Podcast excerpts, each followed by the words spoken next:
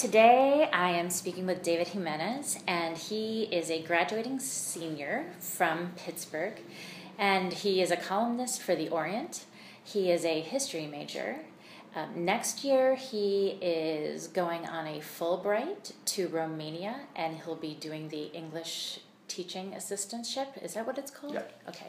And he is also the founder of the Eisenhower Forum, which I know he'll give us some more information about as we talk. Um, and he's also a fond former first first year advisee of mine or pre-major advisee of mine.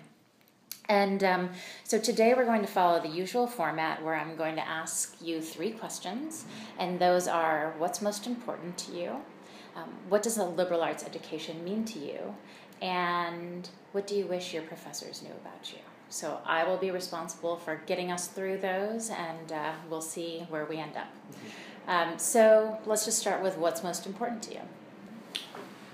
So I was thinking before this. Uh, thanks first off for doing this. This feels like a really great exit interview to kind of think about um, the end of my four years here as I graduate, which produces mixed feelings of excitement, awe, terror, hope, um, all in the same five minute span. So in terms of things that are most important for me, I think number one, I would start with my Catholic faith, which I grew up with, um, and which was brought to me both by my family and also my elementary and middle school. And I think the two main components that stand out to me that that faith has taught me are one, um, just the brokenness that is inherent to myself and my capacity for um, selfishness and pride and sin and Hmm. not only for myself but for the human condition as a whole and just the limits even while and just the limits of our ability to fundamentally fix that either as individuals or as a society but also more importantly beyond that the power of grace both through god and through um, our churches our communities um, our spiritual practices to be healed and to be redeemed and to become the people that we were created to be So, what has that been like to be a practicing um, Catholic, and not just a practicing Catholic, but someone for whom this faith is the center of your making sense out of the world? Um, what what's that been like at a fairly secular campus like Bowdoin? It's interesting. You know, I don't feel like I've been persecuted by any means. I don't think that I found at Bowdoin um, kind of the very aggressive, obnoxious, say, new atheists along the lines of, say, Richard Dawkins, Sam Harris, Christopher Hitchens. I think there's a lot of respect, a lot of curiosity. But at the same time, because your worldview is very different from other people on campus, um, it's oftentimes difficult to kind of find common intellectual ground and just to see how you have basic assumptions about what society is, what the individual is, that really does dissent from a lot of the modern consensus, whether that's on both liberal or conservative Mhm. ends. And I think the Catholic faith um, really should make any ideology that you hold uncomfortable.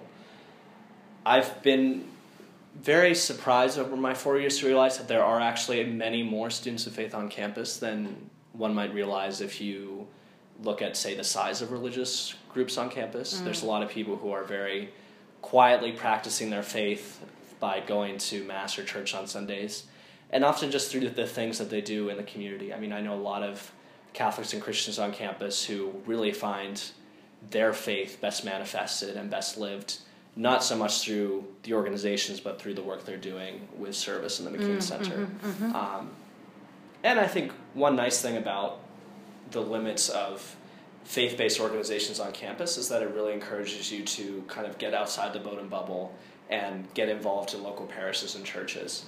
And that's just so great because personally I found that I socially thrive when I'm with people with a wide range of ages. And it does get exhausting at times to be with the mm. same cohort of people from the 18 and 22 range. Mm-hmm.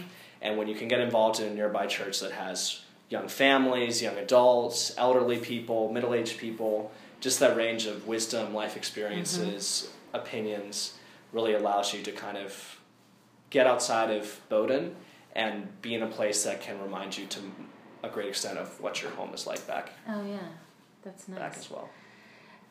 I wonder, um, do you have many friends at Bowdoin who would say that Catholicism is the most important thing in their life?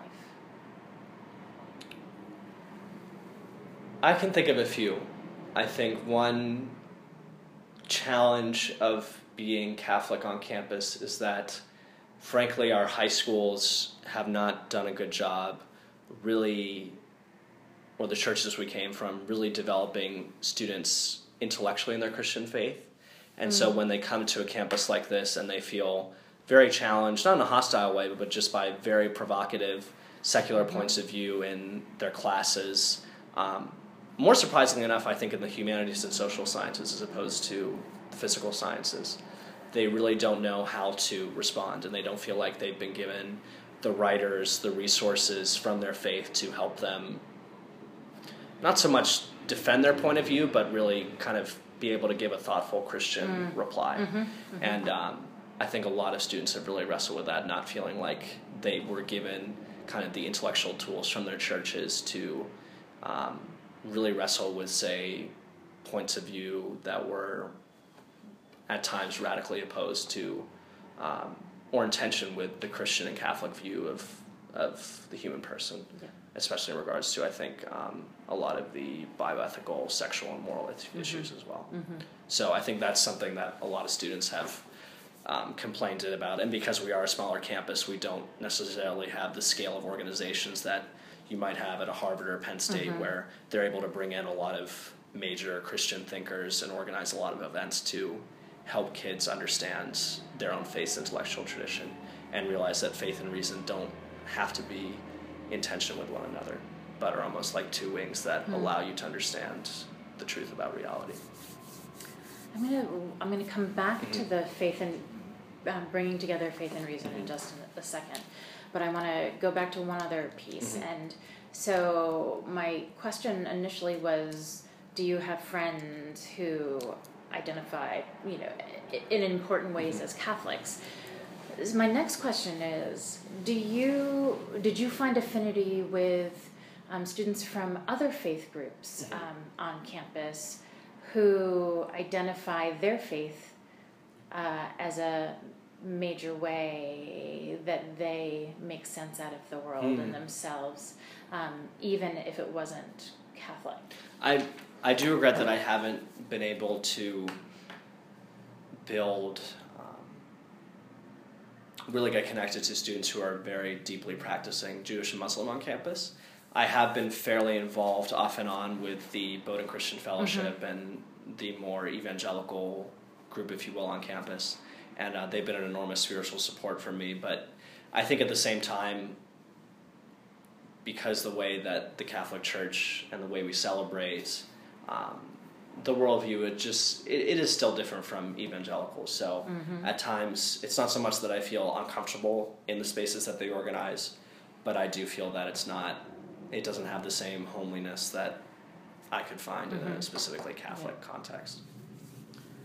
Um, this is so interesting. I'm thinking I can actually name three other students I know for whom uh, their Catholic faith is, faith is really important, where they tell me that that's where they met someone they fell in love with, or that they find themselves in a church when they are stressed out and it's a calming space for them. And I, and I'll ask you later, maybe if you know them, um, because I just wonder, like, do you find each other? You know, if they aren't attending. Um, the you know if they aren't participating in the campus organizations but are participating in other ways um, are there possibilities that you're not connecting Hmm. um, okay let's go back to the faith and reason Yeah. piece and i'm curious how um, professors have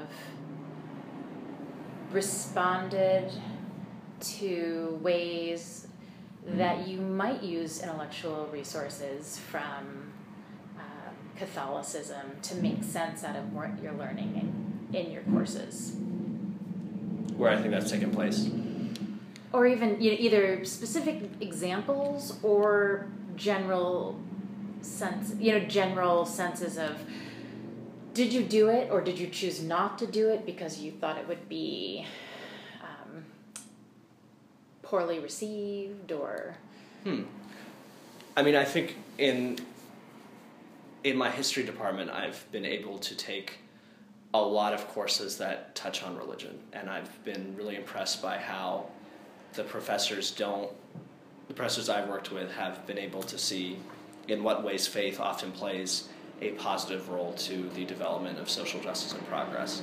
And I've really benefited from, say, working with Allen Wells, who I hope to talk about later, who teaches Latin American history, and just seeing the enormous respect he had for how Catholic social justice teaching, how liberation theology really helped Latin Americans um, advocate for themselves and uh, build themselves up as marginalized communities in the 1970s and 1980s.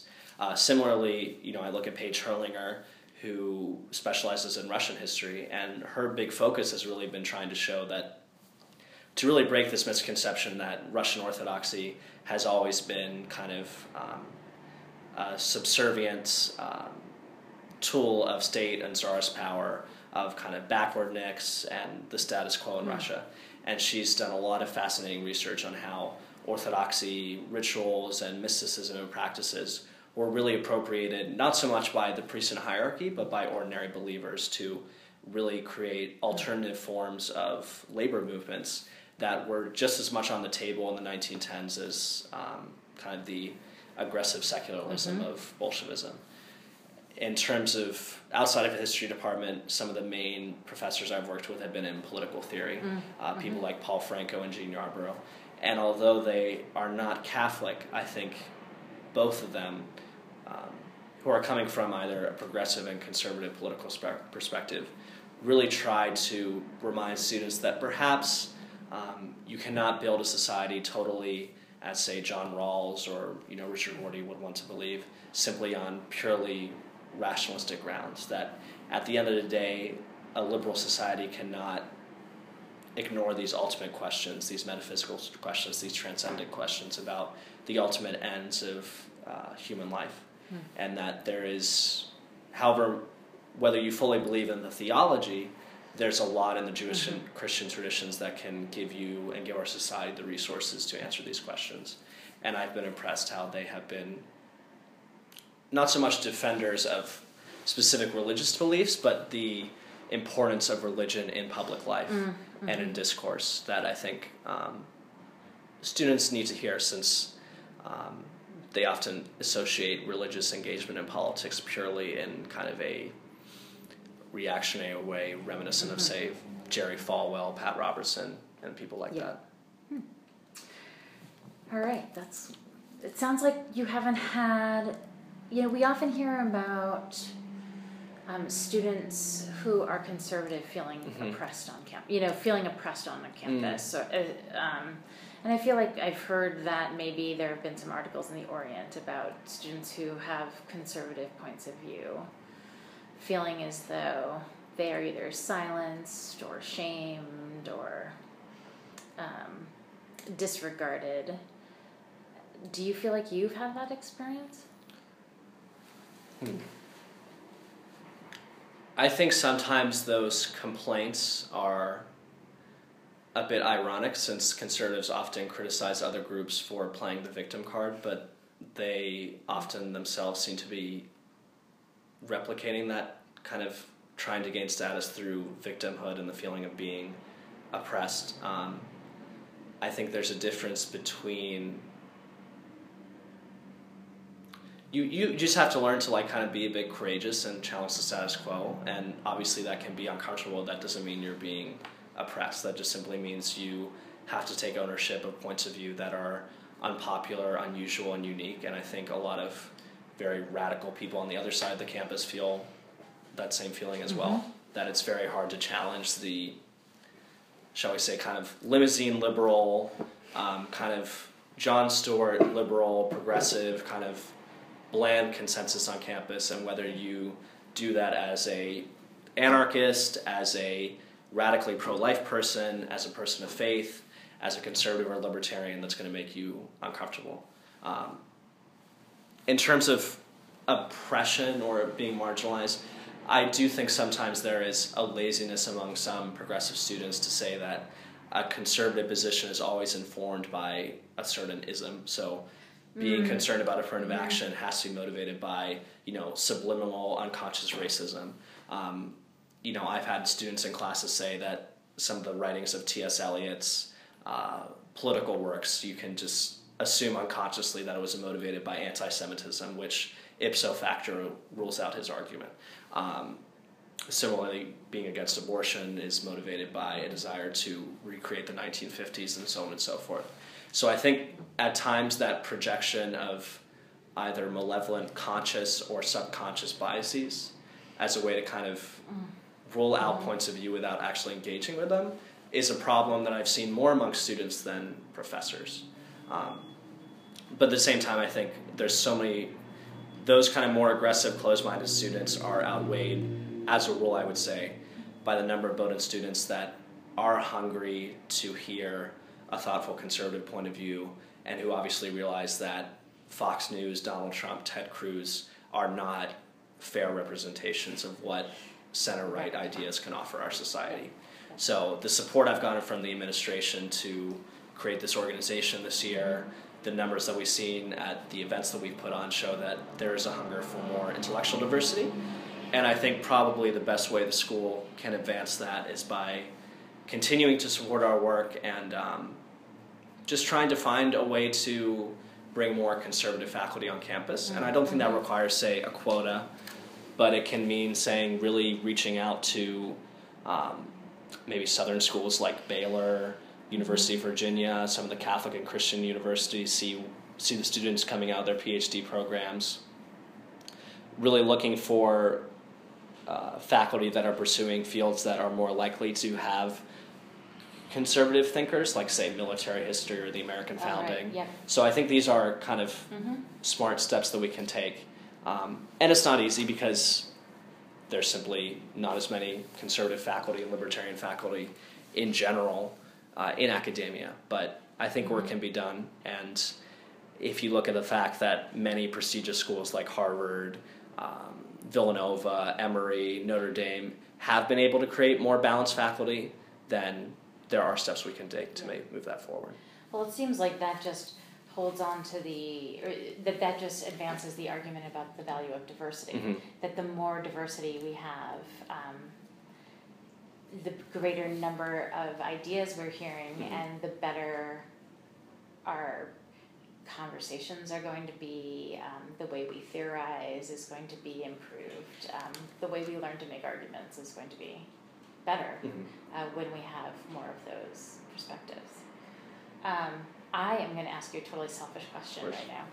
Uh, I'm curious if you felt silenced by me, because I am. I feel like I'm an unabashedly lefty. Interesting.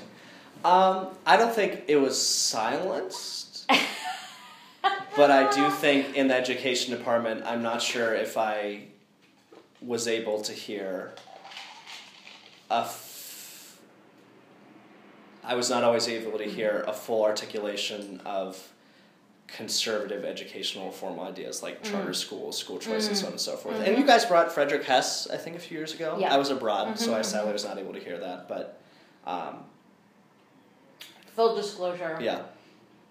That came out of the government department, Oh, okay. but we did co-sponsor. Yeah. Okay, so you put some money. mhm, Yeah. Um, so in that sense, but Mhm. that was obviously. Did out- you take education in the human condition with me? Yeah. Did we fight?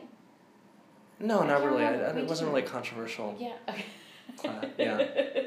But we read uh, Rancière, who I thought Yes. was a con artist. Frankly, a lot of Yep. those French Yes. postmodern writers are not don't fit my bill. But um, no, I loved reading. It. We read Souls of Black Folk. What else did we? Did we read? Did we read Arendt No, when you were? No. Only because I was just thinking about her human condition Mm. and and just thinking about a Jewish thinker who has so much to say about brokenness in Mhm. the world. Um, I don't know. Just thinking about that. It's amazing. The thing I think about is um, how we're all kind of at Bowdoin. We often are intellectual, close intellectual descendants of many other famous thinkers. So, you know, for example, Jean Yarbrough, who's been one of my favorite professors here, she was a student of Hannah Arendt, Mm-hmm. and Hannah Arendt was a student of Heidegger, and Heidegger was a student of Nietzsche. So Mm-hmm.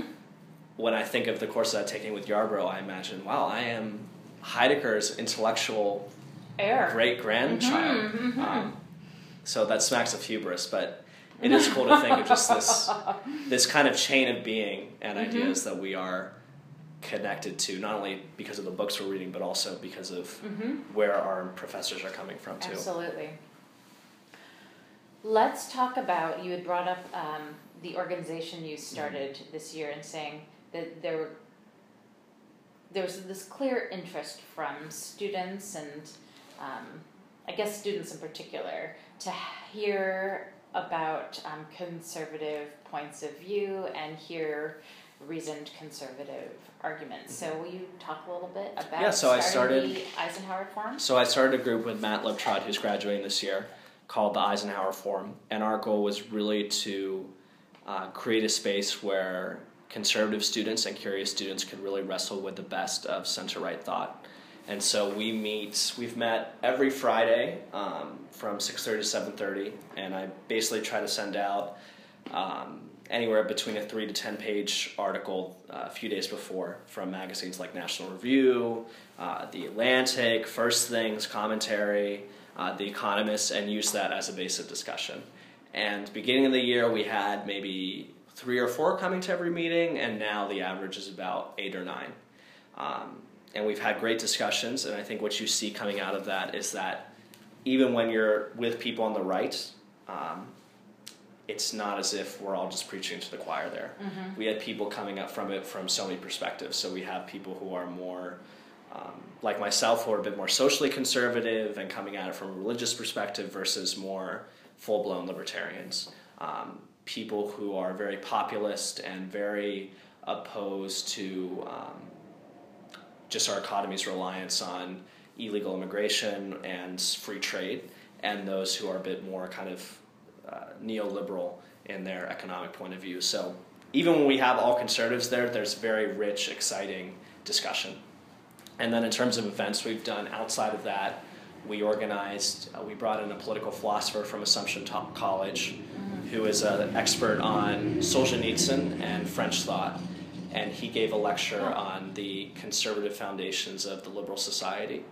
And then we also brought a thinker um, who's editor of the American Interest, who was a speechwriter for Colin Powell and Condoleezza Rice, Adam Garfinkle, who talked about Obama's foreign policy in the Middle East. So at both of those events, we probably had 60 to 70 students, Wow. which is, I think, very, very impressive just because, as you know, it's, it's often very hard just because of the hyper scheduling at Bowdoin, which I do think is problematic. Um, it's just very hard for people to find time to go to lectures, panels, and so on and so forth. And the fact that we were able to do that during very busy times of year academically was, I think, a really good sign. Um, but there's work to be done. I'd like to get the big, uh, get the brick, get the group to be larger and frankly more diverse. Um, We did have two Hispanic students, myself included, um, but overall it was a very white cohort. Um, we have not had yet uh, too many active female members, and I think that just speaks to just the larger problem of conservatives, um, certainly at the national level, not showing why their ideas really can improve the quality of life for women and for communities of color. Um, so I'd like to see us really become more representative of the campus and really just assure students that even if you don't really agree with our points of view, you're welcome to come to our meetings and read these ideas and wrestle with them and see what you can get out of them, good or bad. That sounds great. Do you have someone who's going to follow up? Yeah, so we have three students leading it next year. What I'm really excited about is they it was almost all freshmen, um, first years. Uh, so there's going to be two first year leaders, now sophomores, and then one senior. So that combination between and also with the advising of Yarbrough, I think we'll be in really good shape. Oh, good.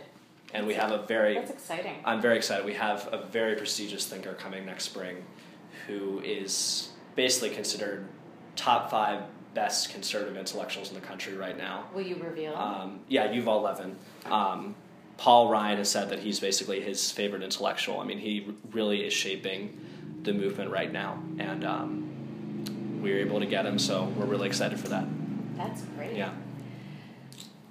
Um, have you had, as someone who identifies as Hispanic Mhm.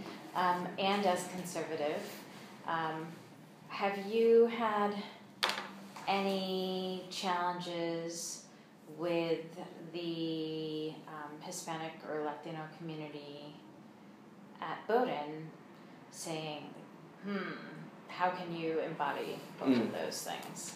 Not really, and I've I've often wrestled with my own identity as Hispanic in the sense of I felt very comfortable identifying as Hispanic at my high school, which was all white and Caucasian. Um, but as I interacted with more Latinos on campus, and just given the um, the struggles that they've had in terms of opportunities, in terms of discrimination, um, in terms of their families really being recognized as part of our country, um, it just kind of made me feel uncomfortable identifying as Latino. Um, which I guess is, I, I could see how that's problematic because I'm saying in order to be a minority, you have to feel a sense of oppression. Mm. But just by interacting with them, and also the fact that I don't speak Spanish and my family is just so ethnically mixed, um, I've kind of wrestled with how much, how right is it for me to identify with that if for most of my life, um, in, I can really think of the number of times on my hand that I really faced any discrimination. If for almost my entire life I've been able to identify as white and receive all those privileges. Um, I think one great thing, and this ties into your second question about you know what liberal arts means to you, is that you really have to recognize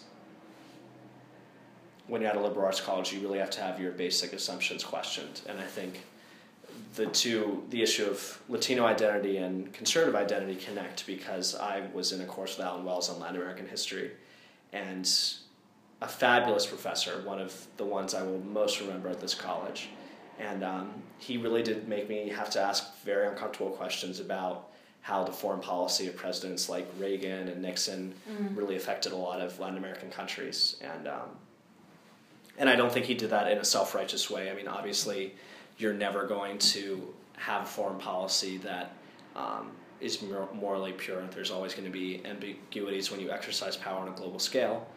But I don't think that took away from the fact that a lot of the American choices there um, really cannot be fully justified on strategic grounds. And we have to learn to see those costs. And I think we see that, you know, in the explosion of immigration from Guatemala over the past couple of years. You know, we have to recognize that our choices, um, which might not have been motivated by pure evil um, by any means, still had an impact that resonates today. Right. And we have to take ownership of that as a nation and as, um, especially as one that I think rightly claims the mantle of global leadership. And there he is. Yeah, there he is. Wells is walking past the window. Um, I'm wondering if you can answer a question from me, um, and this is partly another selfish question Mhm. because I may um, go work in Colombia um, at a libera- with a liberation theology based organiza- faith based organization, um, and I am curious if there is any contradiction, and I'm asking this question not to catch you, No, I know. but to learn. I think asking it will help me Mhm. l- understand some of the distinctions Mhm. um, or just gain more background knowledge about is there a contradiction between conservatism and liberation theology or are they compa- Yes, I mean, or, def- or, or definitely. I is there mean- com- or or is it just like we all live in some contradictions and I can hold these kinds of commitments about you know and uh, about liberation theology but then I'm also going to hold these kinds of commitments about conservatism right? We don't need to be fully coherent Yeah, I mean, I do think there are inevitable tensions in the sense of liberation theology is heavily drawn from Marxist economics and is very skeptical about the ability of economic liberalism and capitalism to create a just, prosperous, and developing society. Um, so, in that sense, I don't think I would identify as a follower of liberation theology. Mm-hmm. Um, what I would say though is that liberation theology is informed by this general body of Catholic social teaching, which has developed over the past 200 years, especially as popes really had to help uh, the church wrestle with industrialization and economic development. And that social teaching um, has two components that I think can appeal to both liberals and conservatives. And that one side of it is what we would call solidarity, which is the mm-hmm. sense of society has to, um, at either a global level or at a national state level, really make sure that the common good is served and that the most vulnerable people in the society are taken care of. And I think I would subscribe to that as a conservative that any healthy liberal democracy has to have some kind of safety net and welfare mm-hmm. state. Um, doesn't mean it has to look like Scandinavia or Sweden, but it is something mm-hmm. that we need to um, develop, especially as our economy goes through a very painful, difficult transition in terms of the rise of automation, um, the decline of jobs that don't require too much education, mm-hmm. deindustrialization, globalization.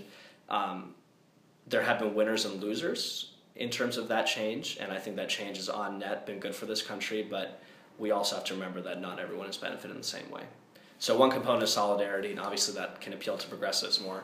But there's also this principle of subsidiarity, which is the idea that you try to rely on as many hmm. um, non-state actors to solve social problems, and really rely on the creativity of civil society and local solutions, whether that's local governments, churches, charities, nonprofits, the family, and try to use those intermediate bodies to solve hmm. challenges as opposed to only relying on the administrative state and obviously that appeals to more conservative and libertarian mm-hmm. tendencies. So solidarity. That also, I mean, for me, I'm yeah. just thinking that that appeals to me as some mm. on, on the left mm. as um, thinking about using knowledge of the people, growing local yeah. solutions, um, having you know mm. supporting grassroots movements. Yeah. Um, so it seems like that could be a great mm. place for um, for people who are more uh, liberal or progressive or radical on the left and uh, conservatives, you know, to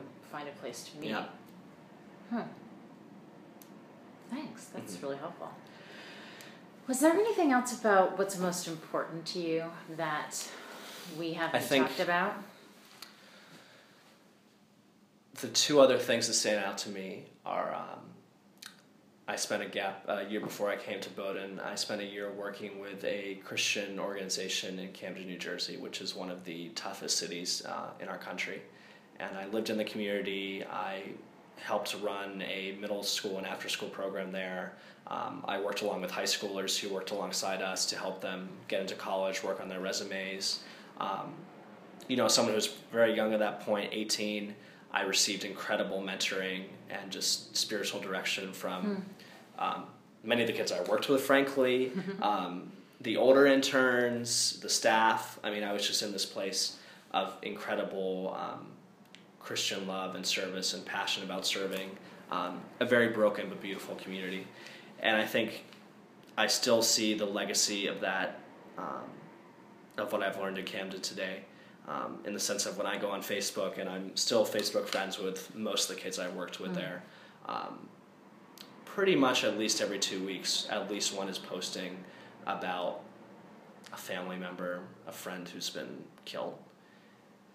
And that just still hits me from someone who came from such a comfortable background that how many children are interacting with death at a young age. And I myself did as well. You know, my father died of cancer when I was in third grade, but I think confronting death in the terms of murder and violence is something mm-hmm. even more terrifying and traumatic. Um, and seeing so many kids I knew there who had a lot of potential but are now getting involved in drug dealing, um, going to college but not completing it. Um, some of them really on the edge of even finishing high school. Um, those stories and memories have still stuck with me, and I think it really makes me think about um, as a conservative, are we thinking about those people? Mm-hmm. Are we going to reach out to those who are in the shadows of our society? And not so much to guarantee equal results or outcomes, but really to give everyone a fair chance in the race Mhm. of life, as Abraham Lincoln would say. Yeah. And um, and in addition to that, really giving people the promise of genuine equal opportunity. Also, making sure that material poverty does not have to be um, alienation in the sense of I think all Mhm. societies are going to have, to some extent, poor or less well off people. The question is, can we make sure that those people still feel like they are part of this country, Mhm. that they are valued by the rest of the community, um, that they have a place in the social order? And I think what I saw in Camden was not simply material poverty, but I think even more importantly, the sense of alienation that those people felt from the rest of the country and the rest of our country's destiny. So I still am wrestling with how can I reconcile the ideas that I believe in with those personal experiences I've had, and really to make sure that Mm. those experiences are informing my ideas so that my ideas don't simply become an ideology that has no grounding in reality. Um, and then I think the final thing that is most important to me because I'm thinking about a career in the foreign service and diplomacy um, is really making sure that we can have responsible American leadership of the world. I really do believe that we are the last best hope of the world.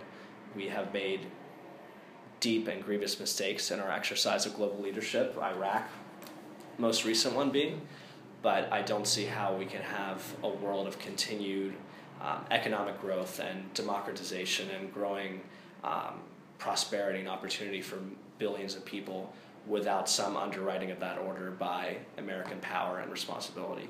Um, and I think I hope that that is something I can contribute to in whatever I do after I graduate. That's great. Yeah. That's exciting. I'd be happy for you to represent us. um, what do you wish your professors knew about you? I think, wow. I wish professors and I wish staff maybe realize that Bowdoin students know how to put up a good face. Um, and we need to do that. I mean, you don't want people just crying hysterically on the quad, or, Mhm. I mean, you have to put on a mask to some extent to function in society. But I do wish professors um, just kind of were aware of the burdens that we all carry going to a school like this. Um, and that sometimes, even though you're able to put on a good face, there's a lot going on beneath the surface, um, which they might not see if they look at the face, they look at the Mm. grades you're getting, that there's other things going on. Mhm. You know, I really struggled, wasn't diagnosed, but I did go through kind of a bout of depression um, last fall, which was I was able to work through both through my faith and the amazing counselors that we have here. Um, but what I was struck by going through those meetings was just realizing that all the things I was wrestling with, so many other Bowdoin students are. Mm-hmm. Um, things in terms of, and I really didn't have like fear of the future or worries about, you know, my career. It was more actually looking back at my Bowdoin experience. Um, feelings that I had not done everything I could have done Mm. senses of friendships that I had either not pursued, lost track of, uh, not fully developed. Courses or majors I could have done instead. Um, always comparing yourself to students that look more successful and happy than you Mhm, are. mhm. Um, just kind of, I think, the tyranny of comparison that really Mhm. is, um, Amour propre versus amour de soi. yeah, which I think is Yeah. probably worse at the Ivy League schools than Bowdoin, but is more here, is here as well. Um, and I think that was just a healing experience too, just realizing that this is a burden a lot of millennials are carrying. Um, so don't feel like you're by, you're doing this on your own. Um, and I think that whole experience made me realize for the first time that mental health is really an undiscussed issue, both at this campus and in our generation. Um, and it's something we need to work on. Thank you. Yeah. It's been lovely talking It's been to you. All right, let me turn it off. I don't know. Oh, 40 minutes.